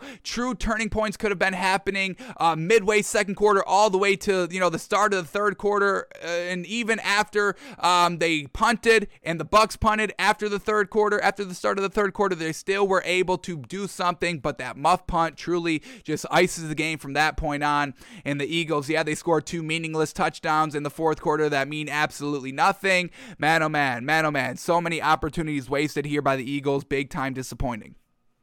So, Jalen Hurts, big time question marks on this man. Can he get it done? Big time question marks in the play calling. Barely getting DeVonta Smith involved at all. They threw to this man three or four times, four times max in the first half of this game. They didn't open up the ball at all, just screenplay after screenplay after screenplay. And the Bucs were just crowding the line the entire time and really not letting anything break. And just Nick Sirianni, a little bit of offensive game plan, didn't get it done. Jalen Hurts not executing really at all well. And that was the downfall of the Eagles. The defense kept them in it a little bit, but the offense just never could take advantage. Big time disappointing, folks. Really big time. All right, so here we go. Jalen Hurts, he went 23 of 43. Yikes, that does not good, sound good, right? Just right off the rip, that doesn't sound good, and that's not good. 53%, not getting it done. 258 yards, that's okay. Most of the yards came on the final two drives when they were able to move the ball um, because the Bucs were just letting you move the ball. So, all righty. 258 yards, one touchdown, two interceptions. The touchdown to even care came in garbage time. The two interceptions are way more glaring. All right, then in the running game, Jalen Hurts, leading rusher, eight rushes for 39 yards. Boston Scott, one rush for 34 yards and a touchdown. Miles Sanders, who was back but didn't really seem that healthy, seven rushes for only 16 yards. So running game, they never really stuck to it. Um, wasn't really effective because Miles Sanders wasn't really kind of showing that he was at 100%. The Bucs shutting him down truly. So nothing great in the run game. Couldn't help out the passing game. And then Jalen Hurts in the passing game. Dallas Goedert, great, great game by him. He was making some big time catches on some big time downs to try and keep some drives moving. Um, so Dallas Goedert, the tight end, shout out to Tight End University. Six catches for 92 yards, led the team. Then we had DeVonta Smith, 11 targets, but only four catches for 60 yards. And all that really came in the second half, uh, fourth quarter, really. Uh, Kenneth Gainwell, five catches for 49 yards and a touchdown. Quez Watkins, two catches, 35 yards. And then Miles Sanders, three catches for 12 yards. Alrighty then, Tom Brady doing Tom Brady things out here, slinging the ball efficiently, getting everybody involved. Had a touchdown to Gronk, had a touchdown to Mike Evans. Running game got involved without Ronald Jones, without Leonard Fournette. Fantastic. So this Bucs team pretty solid. Lost a couple of players on the offensive line, and we'll see how that affects them heading into the next matchup here. So the Bucs are truly going to have their work cut out for them if they want to repeat. It is still, you know, obviously possible because you've got the man, the king, the legend, Tom Brady. Uh, but the offensive line, we'll see if defenses can get after it. So Tom Brady goes 29 of 37, really solid right here. We get 78% completion percentage, fantastic. 271 yards, a little bit of dink and dunk, but still, you know, letting his playmakers make plays. Two touchdowns, no picks, no fumbles, clean, flawless game by the Brady uh, which we love to see in the playoffs because we do we know what happened last season, folks. I will never let Tom Brady live that down. Three interceptions back to back to back in the NFC Championship game. I will never let him live it down. Uh, he won the game, so congratulations, but still, you know. Um, all right. Uh, in the rushing game, by the Bucs, we have Ke'Shawn Vaughn, leading rusher, 17 rushes for 53 yards and a touchdown, and then Giovani Bernard, 13 rushes, 44 yards and a touchdown. So running back by committee when they truly needed it, got it done, got it done. So big time win there for this Bucs team moving forward.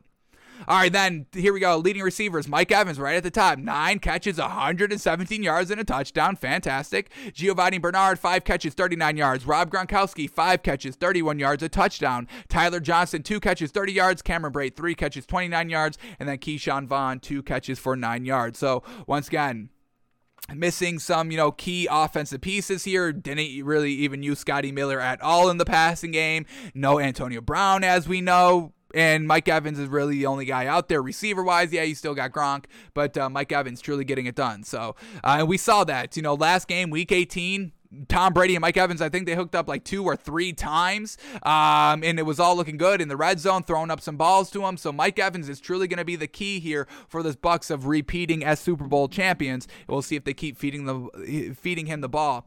Uh, just force feeding him. I would force feed Mike Evans the ball on every single throw. So we'll see if they keep doing that. But the Bucs get the win 31 to 15, and the Bucs get the win 31 to 15. Alrighty, next game up here, another big time game here that was good, uh, but uh, you know controversial call as well. Not really that controversial, but it came down to the wire.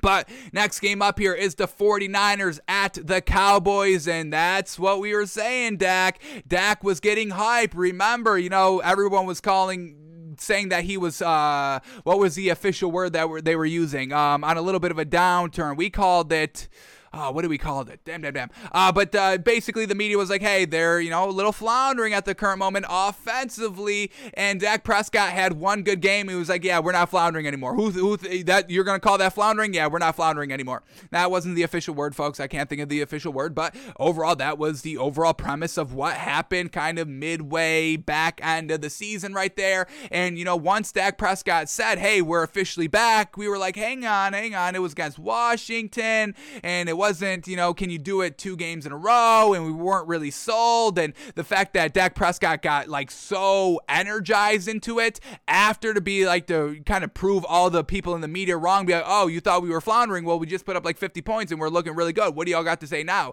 So we thought that was a little bit of like, a, ooh, I don't know if you should be really, should really be saying that. And then we get this playoff performance when we were still a little bit worried about their offense overall. We thought their defense would do a little bit better. We'll talk about their defense in a second. But, you know, only putting up seven points in the first half and then not only seven points for the first three quarters. And we've seen this by the Cowboys again, where they kind of put up a lot of points in the fourth quarter to kind of show, hey, we, we did good, but it wasn't really right from the get go here. So, once again, this offense here for the Cowboys, which we've been kind of showing question marks with the entire year, that was the thing that killed them the offense. And even on that final play that everybody is talking about here, uh, let's talk about it. You know, Dak Prescott Prescott on that two minute, you know, drive trying to tie up the game, and then he goes right up the middle. Um, you know, once again, the offensive side of the ball here. The offense is the big problem here by the Cowboys. Once again, get Mike McCarthy. Mike McCarthy should be fired because we know this is what's going to happen every single year. We saw it with the Packers. Aaron Rodgers was just so gosh damn elite that he was able to overcome all of that. Dak Prescott is nowhere near the elite status that is Aaron Rodgers. So, of course, he's not going to be able to overcome the bungling that is Mike McCarthy in every circumstance, every instance of coaching, coming down to leadership and what you should be coaching. Um, I saw a lot of people bring this up, and it, it's it's kind of making sense, and I'm kind of agreeing with it. Um, a lot of people, you know, have been saying today that this Cowboys team has been consistently blaming the refs all season long, and we saw that yesterday. Obviously, the refs, you know, uh, it was truly unfortunate here. A lot of penalties going against the Cowboys, whether you agree or disagree. I don't think I agreed on a lot of them, but it's unfortunate. You know, the refs were heavily penalizing the Cowboys on pre snap penalties and all that. Truly unfortunate. But, you know, Dak Prescott blaming the refs at the uh, post game press conference and all that. The entire fans of the Cowboys blaming the refs, but that's what fans do, so we can't really knock them that too much. Uh, but overall, the Cowboys were blaming the refs, so that comes from leadership. That comes from the coach allowing you to blame the refs. How many times do we hear head coaches at the podium be like, "It didn't matter what happened that play. We still had the entire game to you know fix it, and we you know floundered the entire game. It wasn't just those one or two calls by the refs. We have to move off of it. They didn't really play the overall impact of the game. We still should have been better before those calls. That's always the sentiment. We should have been better before those calls. The uh, the game shouldn't have uh, let the game dictate those two calls alone. We should have done something before those calls to get it done. So that's always what the refs say at the podium. Whether they truly believe it or not, that's what they put out there because that's what they have to say. So Mike McCarthy not being the leader, not being good game time manager bungling every big time scenario here. We've seen this already in Green Bay, so I don't give, a damn that he's only been here one year. We know this is what Mike McCarthy is as a head coach. Fire the dude, fire the man. Dak Prescott, CeeDee Lamb, Amari Cooper, Ezekiel Elliott, Tony Pollard in this fantastic defense that makes play after play after play. They get burned, but they usually kind of get the turnover uh, when they can lock up in the red zone. That's kind of the best thing about this Cowboys defense. They lock it up as the game progresses. They'll they do get burned. You know, these corners they, they do get burned, but they get burned because they gamble. And usually for the most part, the gamble pays off because we've seen it happen all year long. Um, and that's something that you can do defensively. You can gamble. And when you got athletes like Dan Quinn has on this Cowboys team, yeah, you gamble way more than probably the normal, the average of a just regular defensive team. So yes, they get beat, but overall, they're ball hawks all over the field. So yeah, I would I would cheat. I would kind of gamble. I would press when I probably shouldn't and all that. Uh, so I don't really mind all the corners getting beat. I know that's a big story and a big narrative on Twitter and social media. But Mike McCarthy must be fired right now, folks, because we're just going to keep seeing this again and again and again and again and again until uh, Dak Prescott's at Big Ben's age and can't move anymore, and you know it's ruining the team because he can't throw the ball more than one yard down the field. So the the here's the um here's the final play. Obviously, both sides have some points to be made overall. So here we go. Dak Prescott down seven points right here. Down six points. I mean, touchdown field goal wins the game. Damn, they only lost by six. Damn, I was thinking seven points. I don't know why. So yeah, the touchdown field goal wins the game for the Cowboys. How crazy would that have been? Down down 23 to 17. That's only six points. Okay. So down six points here. 13 seconds left here. No timeouts, obviously. Designed quarterback draw. Maybe I don't even know what the final play was, but that's seeming like it was. Dak Prescott taking off with it. Gets down to the 25 yard line with nine seconds left. Nine seconds left for everybody to get up to the line and spike the ball. Seems like plenty of time, but we get this, folks. See how far these refs were back. This is with nine seconds left, folks. We get it right here. Dak Dak Prescott down. We've stopped the tape with Dak Prescott down. There is nine seconds left for the refs to get up to the line. Why are the refs this far back? So, first of all, a potential blunder by Dak Prescott or Mike McCarthy. They if if the play truly was a designed quarterback draw, then somebody needs to alert the refs hey this is the play we're going to be doing so you need to keep up with us because we need to spike this ball immediately and we need you to be there to spot the ball. And coaches talk to the refs all the time hey this is going to be a fake so watch out for this.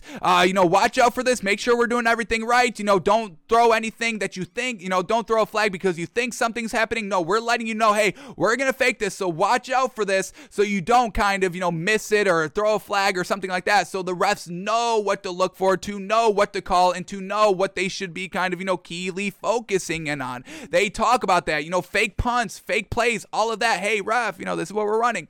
So it's not out of the realm that Dak Prescott or Mike McCarthy or whoever called this play kind of talks to the side judge, be like, hey, make sure the ref's on this because we're going to be spiking this ball. And the ref should have been, you know, with this play regardless because there is, you know, only 16 seconds left, 10 seconds left, and you need to spike this ball regardless. But here we go with nine seconds left. This man is 25 25 yards out. This man needs to run 25 yards to go and place the ball, and you've only got nine seconds.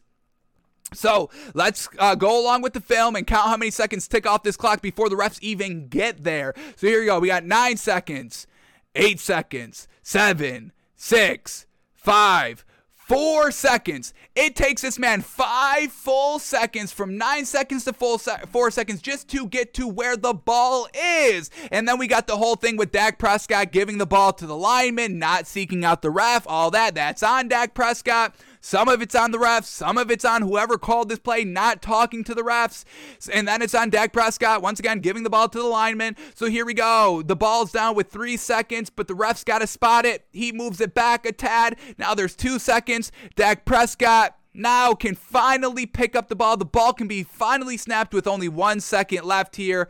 And, uh, you know, you're not going to spike it with one second. Dak Prescott takes the snap with one second. So it is an official snap here, but they spike it. So you could have ran a play, but he spikes it. And that's the end of the game here. So, um, I think the refs followed the rules, but overall, the refs should have been on the ball way quicker. Um, once again, just a blunder job. Time management's been the story for Mike McCarthy all year long. It's always been that. That's always been the narrative around Mike McCarthy, and yet Jerry Jones still hired him anyway. So you must fire him. You must admit you made the mistake. And we have heard Jerry Jones be a lot more open this season. Remember in the offseason, um, you know, when OTAs just started to really open up here.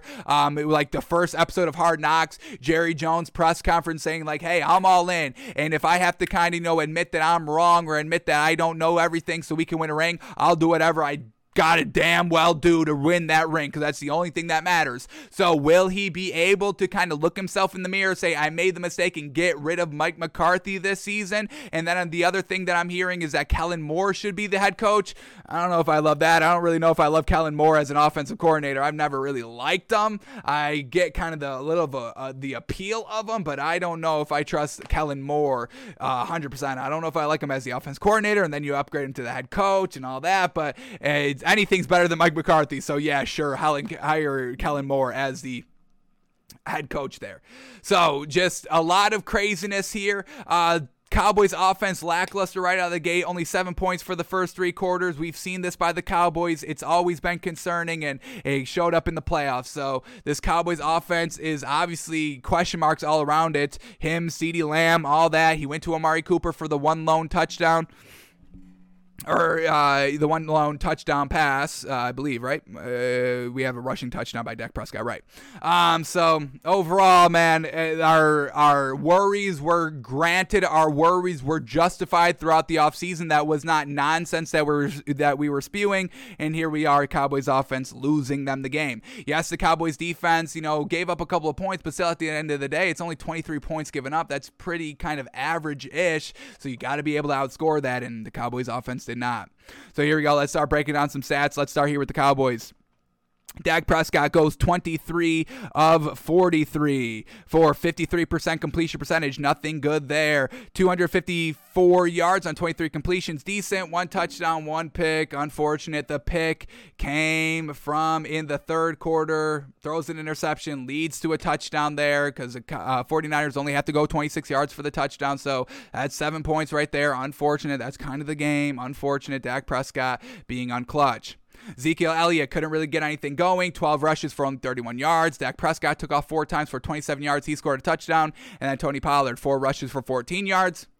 All right, who is Dak Prescott slinging the ball to? We had Dalton Schultz, tight end, and shout out to Dalton Schultz. We told y'all, we've said this multiple times. Dalton Schultz is a huge key piece of this offense and a huge, great tight end. Shout out to Tight End University. Dalton Schultz, leading receiver for the Cowboys, seven catches for 89 yards. Amari Cooper, six catches, 64 yards, and a touchdown. Glad that uh, glad that Amari Cooper got a touchdown here. He just gets so far under the radar because they, you know, he usually gets locked up because he's the number one. CeeDee Lamb usually gets the way more targets and all that, but they went flip flop here. Amari Cooper, 10 targets where CeeDee Lamb only had five. So even the Cowboys were like, yeah, Dak and CeeDee Lamb, they're just not getting it, you know, going here this regular season. Let's focus on Amari Cooper. Um, unfortunately, that didn't lead to a win either. So once again, ugh, it's it's bigger. It's bigger than just these players here. Once again, looking towards Mike McCarthy. Fire that man right now. Then we had Ced Wilson, uh, third leading receiver, five catches, 62 yards. He's he made some big catches in this game. Shout out to him.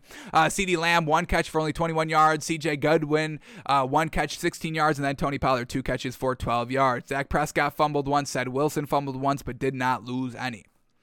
Alrighty, and then the 49ers and Jimmy Garoppolo. Did he look good? He looked okay, but kind of got shut out a little bit in the second half. Um, Jimmy Garoppolo didn't score the touchdown in the second half, but uh, you know it's not. Uh, um, you know that's kind of what uh, a lot of people are saying on Jimmy Garoppolo. He's not getting it done in the second half of these playoff games. We saw that in the Super Bowl. We saw that in this game. Almost lost this game, but uh, you know Dak Prescott and Mike McCarthy's incompetence there at calling time worthy plays and all that. Obviously, we know his track record. So, uh, Jimmy Garoppolo, folks, mm, that's going to be something that we truly look at. You know, his clutch ability here in the playoffs. And so far, I'm kind of agreeing with what y'all are saying that this man is a little bit lackluster in the playoffs. And if you're good in the regular season, getting it done in the regular season, we saw him win the game single handedly last week against the Rams to get in the playoffs. And then he comes up big time short in the playoffs. I kind of get what y'all are saying a little bit. Uh, but we'll, you know, let the rest of the playoffs playoffs play out before we truly get on this man and talk about this man's future. Uh, but Jimmy Garoppolo goes 16 of 25 yesterday. We get 64%, pretty solid there. 172 yards, no touchdowns, one interception. His interception came in the fourth quarter, almost threw a second interception or fumbled the ball. Um, so that could have been another turnover in the fourth quarter as well. That truly could have led to the collapse of Jimmy Garoppolo. And if the 49ers lost this game, I mean, they would have truly moved off of Jimmy Garoppolo 100%, no second thought. And I don't think I could have disagreed agreed with y'all at that point. Uh, so Jimmy Garoppolo, not the greatest game. Uh, the running game was fantastic. Elijah Mitchell, 27 carries for 96 yards and a touchdown. Deebo Samuel, utilizing him in the run game, 10 rushes for 72 yards and a touchdown. Who was Jimmy Garoppolo slinging the ball to? We had Brandon Aiyuk, five catches, 66 yards. Deebo Samuel, three catches, 38 yards. Jauan Jennings, three catches, 29 yards. George Kittle, one catch, 18 yards. How crazy is that? George Kittle, you know? Uh, their big tight end, big face of the franchise. Travis Benjamin, one catch, 17 yards. And then Kyle Juszczyk, two catches for 15 yards. Is that right? Kyle Juszczyk only had two catches? I thought that man was all over the field and he had no rushing yards either. That's interesting. Uh, all right. So Kyle Juszczyk, two catches, 15 yards. All right, but the 49ers get the big old win here 23 to 17. And then after the game, folks, and this is the biggest bad thing. Yes, the Cowboys lost, but this is even worse than the Cowboys losing. The Nickelodeon MVP we saw last season given to Mitch Trubisky in the playoff game when they lost. And who did they vote as the MVP for this game? 49ers at uh, Cowboys, it was the Nickelodeon playoff game. They give the MVP, and they have done regular season MVP awards. Uh, but you know, the playoff, that's the big time. That's the really only MVP award that counts. Mitch Trubisky got it last year in the loss, and now Dak Prescott has the MVP. That is not good, folks, okay? Dak Prescott is going to be having a miserable offseason in the media, according to us as well. We're going to be going a little bit hard on Dak Prescott. We clowned Mitch Trubisky for getting the MVP, folks. We're going to be clowning Dak Prescott here. So, and then, you know, CBS Sports, they tweeted out the torch has been passed, you know, saying that some MVP is some glorious big time award. It's Nickelodeon's cash cow right now. Um, and NFL may be kind of partnering with them. Oh, legalize betting. Oh, let's get, you know, the kids involved with football so they can bet. Yeah. Okay. If you want to go that deep with it. Mm, okay. Uh, but uh, CBS Sports saying the torch has been passed and showing Mr. Trubisky hand off the MVP to Dak Prescott. This is the most most alarming thing. I can forgive the playoff loss. I can forgive Mike McCarthy being real big time bad, but I can't forgive an MVP being on a Cowboys team for a Cowboys player. This is bad. This is bad. This is embarrassing. So, Dak Prescott, the new MVP. Yikes. And I also kind of like, um, like who's voting on this? Because every time I'm on Twitter, everyone's like, oh, let's all vote for like a loser, one of the losing uh, players for the MVP. So, I doubt the kids are voting for the losing team to be the MVP. I think Deebo Samuel had like I think they showed like seven percent of the vote. Like he should have been the MVP. Um, if if that's supposed to be a good award, but uh, it seems like uh, uh, the the trolls have gotten a hold of the voting here for the MVP and are just vo- voting on the losing quarterbacks, which is a pretty funny tradition. I can't lie, but uh, it's just unfortunate it got kind of infiltrated a little bit. It's still funny and I like it regardless. But Dak Prescott, the MVP.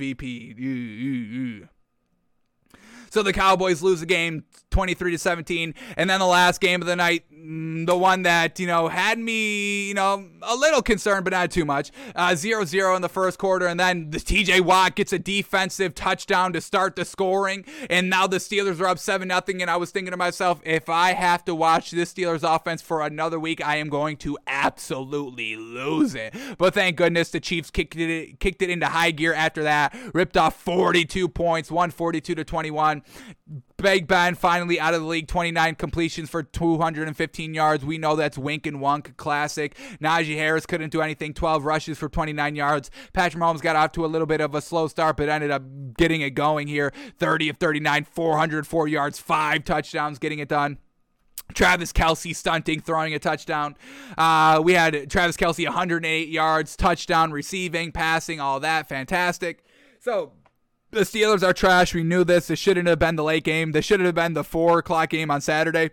I don't know why they made this the finale. Cowboys 49ers should have been the finale, but whatever. Um, so 40 uh, Chiefs get the win. We don't need to break down this game any further because we will not be giving the Steelers offense any more time of our season here. We've got too much time to talk about. We are not wasting it on the Steelers offense. We're glad that Big Ben retired.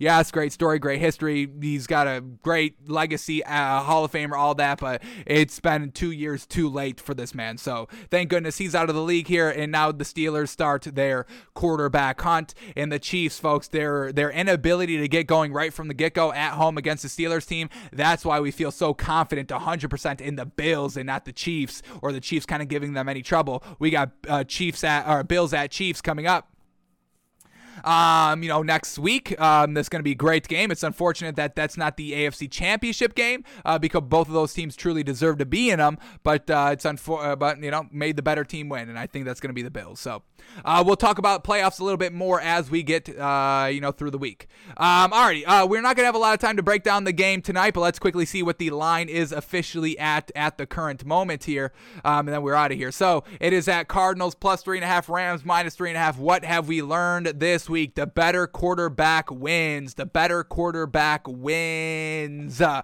so who's better, Kyler Murray or Matthew Stafford? Seeing what the home teams have done, I think we're going to still stick with our Rams minus the points pick. Um, uh, just seeing the home teams quarterbacks ball out like they did and kind of blow out the road teams. Now, 49ers Cowboys was close, and that's probably what this game's going to kind of come down to. But I think it's going to be reversed where the Rams are good and the Cardinals get out to the slow start and have to play catch up and resulting in a Rams winning by six to seven points like the 49ers did. So we'll take the Rams minus three and a half, and I think the overall game like the 49ers is going to be flip-flopped for the Cardinals Rams and the Rams win tonight. So we are still sticking with our Rams minus three and a half pick. Alrighty, folks, that is going to do it for us today. Thanks for tuning in. Thanks for watching. Thanks for listening. We are back live tomorrow, noon Eastern, breaking down the last game in Super Wildcard Weekend, re-walking through the playoff picture. Now that, you know, we are one step closer to the playoffs, we'll walk through and see who we believe the champions will be. And we will do the NBA and any stories that we need to talk about, uh, we will talk about. So, that's what we've got tomorrow, folks, live around noon Eastern because it is a Tuesday, but we will be here, folks. So, we are out of here. Have a great one, and uh, let's uh, see how Super Wildcard Weekend finishes off tonight. Cardinals at Rams at uh, around eight o'clock, so it's going to be a great one. Alrighty, folks, have a great one. It's going to be a great one. Have a great one. Great one. Great one. Great one. Alrighty, folks, have a great one.